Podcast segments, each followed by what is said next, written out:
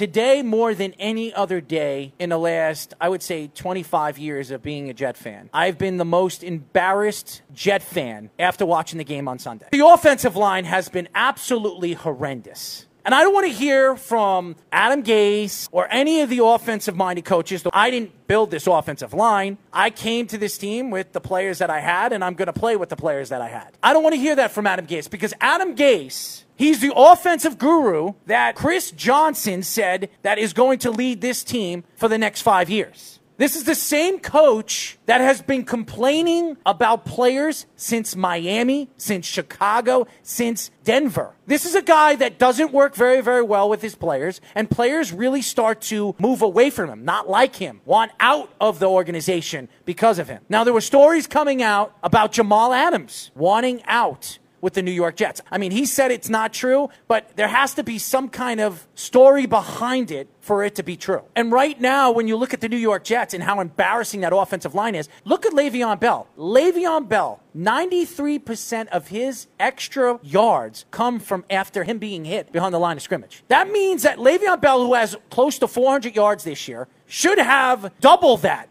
or even eight or 900 yards the way he could be running the ball if the offensive line could actually open up holes. So the signing of Le'Veon Bell was worthless because the Jets can't use his ability, his strengths to their advantage. Have we seen one screen pass in the last three weeks? Do you know Sam Darnold has the quickest release in the NFL? 2.5 seconds. The Jets don't even give him 2.5 seconds to throw the ball. That's a problem. And everybody says, well, he's thrown 11 or 12 interceptions in the last three weeks. When a quarterback is scared in the pocket and he's getting hit eight or nine times, getting sacked. Last week he got sacked 10 times. This week he got sacked eight times. He got sacked 18 times in two weeks. Mentally, what do you think a quarterback goes through behind the line of scrimmage when people, beasts, are coming after him and killing him and attacking him? What do you think he's going to do? He's going to throw the ball whenever. He's going to overthrow the ball or he's going to throw the ball early so the wide receivers can't get in the spots that he wants to throw the ball to. This happens to every quarterback. This has happened to Aaron Rodgers over the years, Tom Brady, Drew Brees. If you can get in his face, it's going to throw him off his mark. The woes of the New York Jets right now is their offensive line.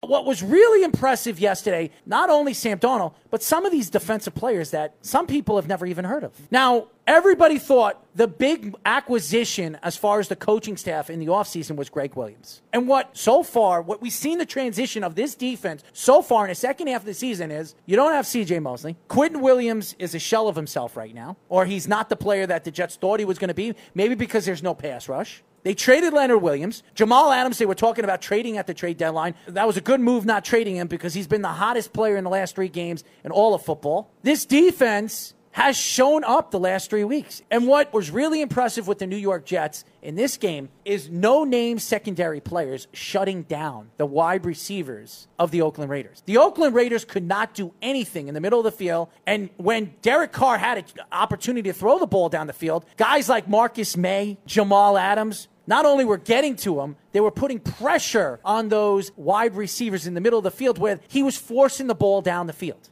And, some of these corners, besides Roberts, you never even heard of. All over social media today, a lot of people are taking shots at Aaron Boone. And they were taking shots at him in game one because he took out Tanaka in five innings, four and a half innings. And they said that Tanaka only pitched 67 pitches. Why did he take him out so fast? Now, it came out through Sweeney Murti and different analysts that work with the New York Yankees that Tanaka went to Aaron Boone and told Aaron Boone that he was tired to take him out after 67 pitches. Now, I like what Aaron Boone has done in the first two games. I understand that people are taking shots at him. Why did you take out Chad Green? He went through six guys. He struck out, I think, four guys out of the six. He was dominating. The reason why the Yankees lost last night was not their bullpen. It was not their starting pitching. By the way, I thought it was fantastic what he did, taking out James Paxton in the third inning. Paxton was in trouble from the first inning, the second inning, and the third inning. There was man on first and second with one out. He took him out. He went to Chad Green. Chad Green got him out of trouble. But I don't blame Aaron Boone for last night. And I know a lot of people have been talking about this Colin Kaepernick situation, how the NFL is trying to draw the community of press and, and trying to draw. And I said this last Thursday on Below the Mic. I think the NFL is trying to draw different publicity. It's a publicity stunt, bringing Colin Kaepernick and trying to train and practice with these NFL teams. 11 NFL teams, 12 NFL teams were there over the weekend, and Colin Kaepernick did not look good. And what Colin Kaepernick said over the weekend really twists what you think of the NFL. And to me, I think the NFL is all about money, and it's not anything about professionalism anymore. Goodell is trying to find a way to draw the crowd, draw people to buy his product, and his product is good. I'm not saying the product is bad, but the product is slowly disintegrated. It's not what it was. Look at the numbers. I said it